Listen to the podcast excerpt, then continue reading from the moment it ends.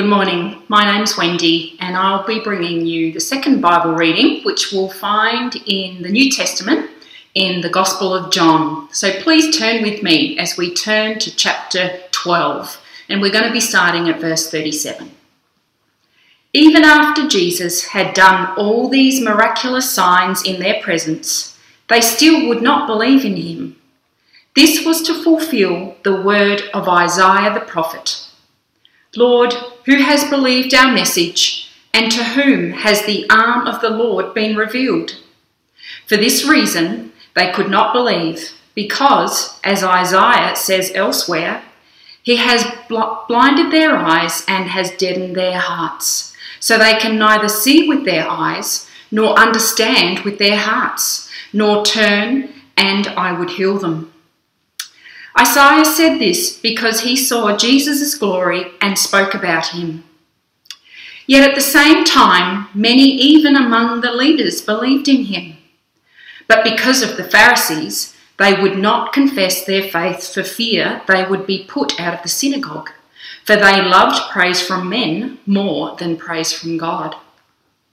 Then Jesus cried out, When a man believes in me, he does not believe in me only, but in the one who sent me. When he looks at me, he sees the one who sent me. I have come into the world as light, so that no one who believes in me should stay in darkness. As for the person who hears my words but does not keep them, I do not judge him. For I did not come to judge the world, but to save it. There is a judge for the one who rejects me and does not accept my words. That very word which I spoke will condemn him at the last day. For I did not speak of my own accord, but the Father who sent me commanded me what to say and how to say it. I know that this his command leads to eternal life. So whatever I say is just what the Father has told me to say. This is the word of the Lord. Well, we are continuing our series in our study in the Gospel of John, and we'll pick up where we uh, finished off on Sunday. And as we consider this, let's uh, pray to God once again that He might help us see what, why is it from this passage that it is indeed Good Friday. Let's pray.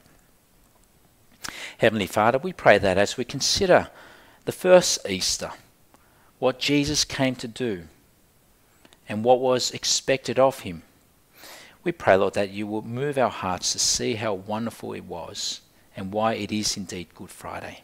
We pray this in Jesus' name. Amen. Well, there is a time for everything in life, a season for every activity under the sun, a time to be born and a time to die, a time to plant and a time to uproot, a time to tear down and a time to build up, a time to weep and a time to laugh, a time to mourn and a time to dance, a time to embrace and a time to refrain, a time to love and a time to hate, a time for war and a time for peace. And we might even add to that a time to wash your hands and a time to sanitize, a time to wear your mask and a time to take it off, a time to stay at home and a time to leave the house. Now, if you're familiar with that language, it comes from the book of Ecclesiastes, apart from those last few, of course.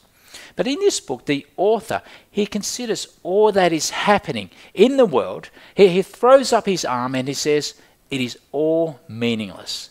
It is all chasing after the wind. You, you just can't grab hold on to it. And I wonder whether your life now might feel a little bit like that. Whatever we try to grab hold onto, we just can't hold on to it. Whether it might be our jobs or our super. Perhaps some of you are avoiding looking at your super at the moment, or just stuff. And hopefully by now, none of you are worried about toilet paper anymore. Or whether it is trying to grab hold onto that sense of security, stability, safety, and, and peace. But you see, with all the flux and changes of everything around us our relationships, our physical contact, our work, our family life, shopping, medical care, schools, univer- you, you name it. Even with the flux and changes, there is meaning. It's not all meaningless because of what today represents. because of what today represents in the purposes of God for you and for me. For it is Good Friday. And even if it is the very first time you've heard about Easter, it is for you too. And that is the focus of our passage today. Because what do we see? Well, let me encourage you. Hopefully, you've got your Bibles at home. Because what we find here is that the very center of God's eternal purpose for the world, for His Son Jesus Christ, and for us, what we see here, and it is described as the time of glory. Now, what does the word glory mean? Well, the word glory means important, significant, it's weighty, it's heavy. It's like you see the sun rise and you think this is glorious. Or on the wedding day, you see the bride and she just looks glorious. Or up in the Swiss Alps and you see the snow capped mountain ranges and you think glorious. But here, what we see here is not merely our opinion of what is glorious, but God's opinion and what God thinks. And God is, in a sense, in this passage, He's focusing the whole of human history and our attention upon this time, upon this moment. It's like God is shining a spotlight and says, This is the time of glory. Now, you see, throughout the Gospel of John, we've been hearing the language of glory over and over again. In, in John chapter 1, right at the beginning, verse 14, we, we read, The Word became flesh and made his dwelling among us. And we have seen his glory, the glory of the one and only, who came from the Father, full of grace and truth. And throughout, throughout the Gospel of John, the, the authorities, they tried to seize him, arrest him on, on several occasions. But we're told that his time had not yet come. You see, that hour of glory was always in the future, and, we've just been waiting and waiting. But now that time has finally come that wait is over. The hour of glory, the hour of weightiness has arrived. Do, do you see that? Look at verse 23 with me. Verse 23. The hour has come for the Son of Man to be glorified. Now, Jesus here, he calls himself the Son of Man. And that's not because Jesus was confused about his identity, nor was it because he likes to speak of himself in the third person. No, you see, the Son of Man is a title. It's a title for the one who will be entrusted by God with all the power and authority over the entire universe. And that time has now arrived for Jesus to be glorified.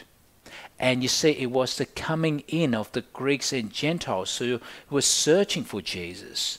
They were not the people of God, but they're coming in. And that triggered the dawning of that hour. And you see, God is here now placing in His Son, on His Son, the single focus of the entire world. But now, what is this glory? What's so special and weighty about this moment? Well, Jesus explains it. And he speaks about what will happen to him on Good Friday. It's still five days away from when he was saying this. But Jesus here he is making an extraordinary an unexpected claim. And that claim is that the time of his glory is the time of his death. The time of his glory is the time of him dying. It's just so bizarre, so strange. How can dying be glorious? But it tells us why using a farming illustration. It's, it's a simple principle, but it's the principle of all of life. You see, something had to die for there to be life. It just makes sense. You see, for those of you, and, and me here, for those of us who love steak, we, we know where steak comes from, don't we? Just the other week, I asked my kids, Do you know where steak comes from? And one of my boys, he said, Well, the butchers. My daughter Esther, she said, Woolies. But, but then I asked, well, Where does the meat come from? And they finally said, well, it came from the cow. You see, some poor cow had to die for me to enjoy steak, for you to enjoy steak. Now, for those of us who like to stay away from the meat and just eat the green stuff, you know, lettuce and cabbage. I remember still one time, Yvonne asked me to go out to pick up some lettuce. I came back with cabbage. I can't tell the difference. But anyway, those of you, those of us who only want to eat vegetables, well, that poor plant had to die as well. You see, we can only survive because something died. And that is the point Jesus was making. He had to die for humanity to live. And that's what we see. Look at verse 24. Verse 24.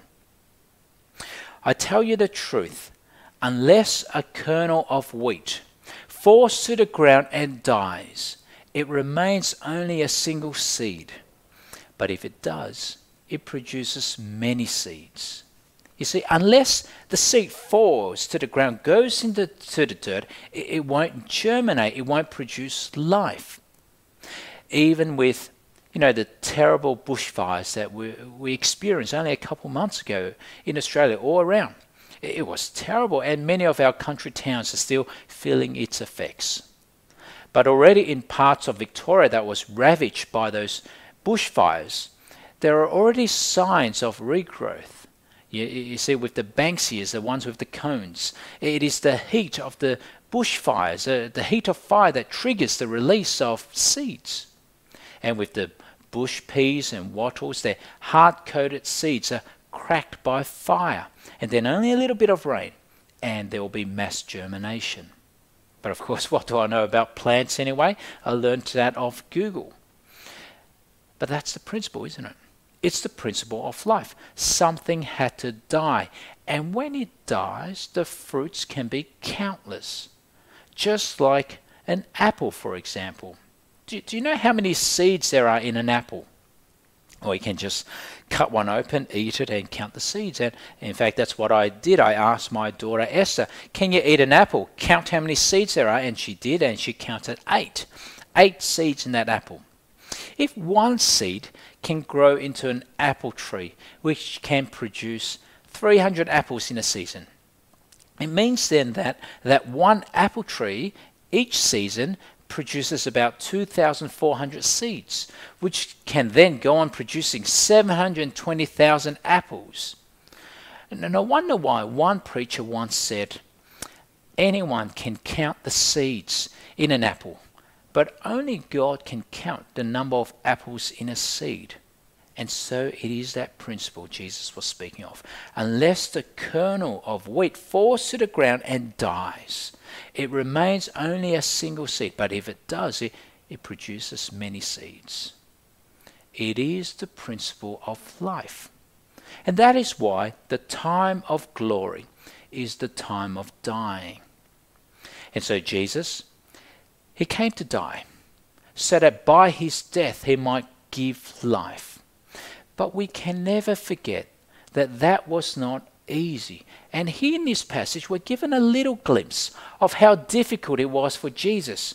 Look at how troubled he was in his prayer. You see, when the eternal Son was praying to the eternal Father. Look at verses 27 to 28 with me. We read, Now my heart is troubled. I mean, even that should surprise us because in the life of Jesus so far, nothing fazed him at all. The, the sick, the dead, even demons, not a concern. Very easy piece of cake, fix that easily. But when it comes to this point, when he was about to bear upon himself the, the sins of the world and the judgment of God for those sins, you can see why he was troubled. And so, again, verse 27 now my heart is troubled. And what shall I say? Father, save me from this hour. That is, this hour of dying, this hour of glory. But then we read on. No, it was for this very reason I came to this hour. Father, glorify your name.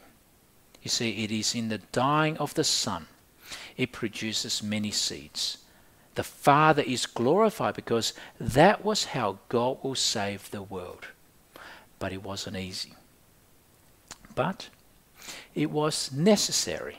There was no other way about it. Unless a kernel of wheat falls to the ground and dies, there will be no new life.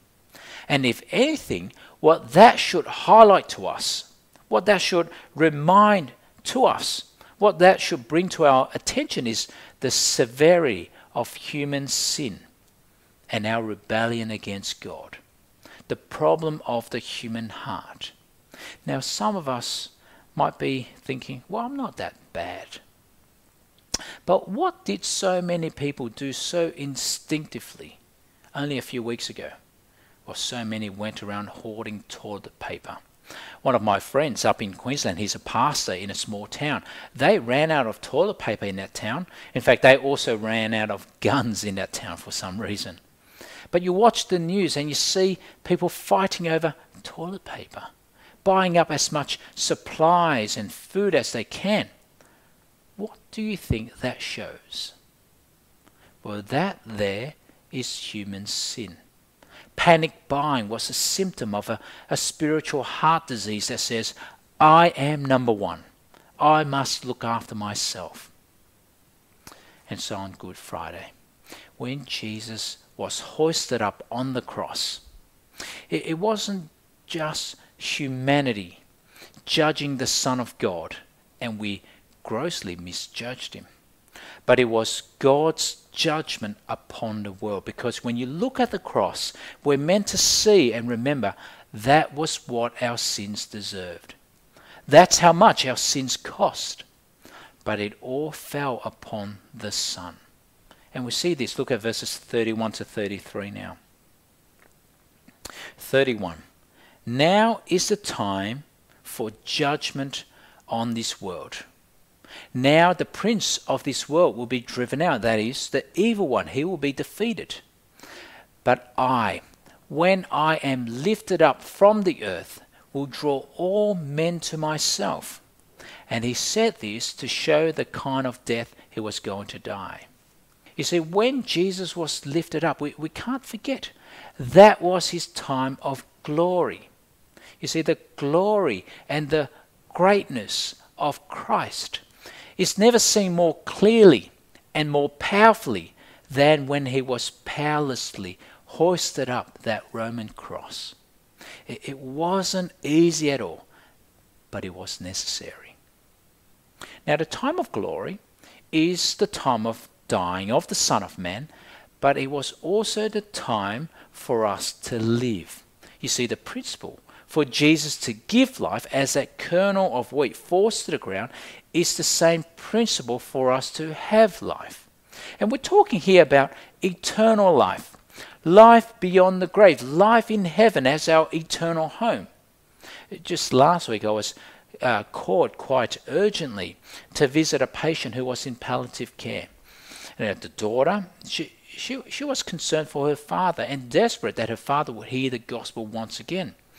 And that is because there is a life beyond the grave. There is a heaven. There is a life that Jesus offers. And unless the seed falls and dies, it will produce nothing. And unless we follow Jesus into the dirt, as one preacher said, uh, puts it, as we follow Jesus into the dirt, we will have no life.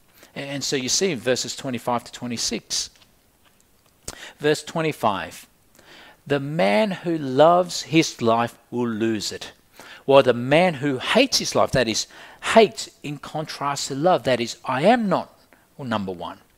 Uh, unless he hates his life in this world, will keep it for eternal life. And whoever serves me must follow me, that is, to follow me into the dirt. And where I am, my servant also will be. My Father will honor the one who serves me. You see, it's just simple accounting. But it is turning the way of our world upside down. The way, the way up is down. To be first is to be last. To live is to die, and I am dying to myself, my own ambitions, my own desires, my own will, my own way. And if I try to grab hold on to my life and try to save my life by myself, I will lose it. But if I die to myself and I follow Jesus and I live for the one who died for me, I find it. I live. And if you can understand that, you'll understand why Christians would do what they do. You see, the pandemic we're experiencing at the moment, it is serious. But it's certainly not the fa- first pandemic to have swept across the world. When you hear stories of, of how careless some people have been, only a few weeks ago, Bondi Beach or St Kilda Beach or even down at Mornington, just filled with people, even after the, the government gave some social distancing restrictions. But let me ask you, what was the principle at work there when people went off to the beach? Well, the principle at work was I live for myself. I save myself. I do as I please.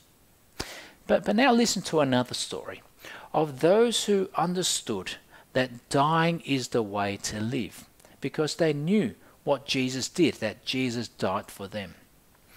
In 1665, the bubonic plague reached a small English town of Eyam, a small town in the English country of Derbyshire. There were only 350 people who lived in that town, and when the plague hit them, it was devastating. Many of them died very quickly. Now, what would you do if you were living in that town? Go to the beach like so many today? Well, anyone would just consider fleeing the town. But you see, in that town there were two ministers one who just finished his work and one starting up Thomas Stanley, a Puritan minister, and another guy by the name of William Mompesson, an Anglican minister. And what eventually happened was that they worked together and they urged the people in their town, the people who were sitting under their ministry and, and under their teaching, uh, they were urged not to leave the town. Why? Because you see, if they left the town, they would spread the virus to the neighboring towns. And so what they did was they tried to manage the disease within the town. And so the neighboring towns around them, they left supplies for them, not at their front door, but at the edge of their town. And what they did in that town, they, they self imposed a quarantine in an act of self sacrifice. They were like the kernel of wheat, following Jesus, falling to the ground and dying. And in the end, a lady by the name of Elizabeth Hancock, she buried her husband and six children in a field.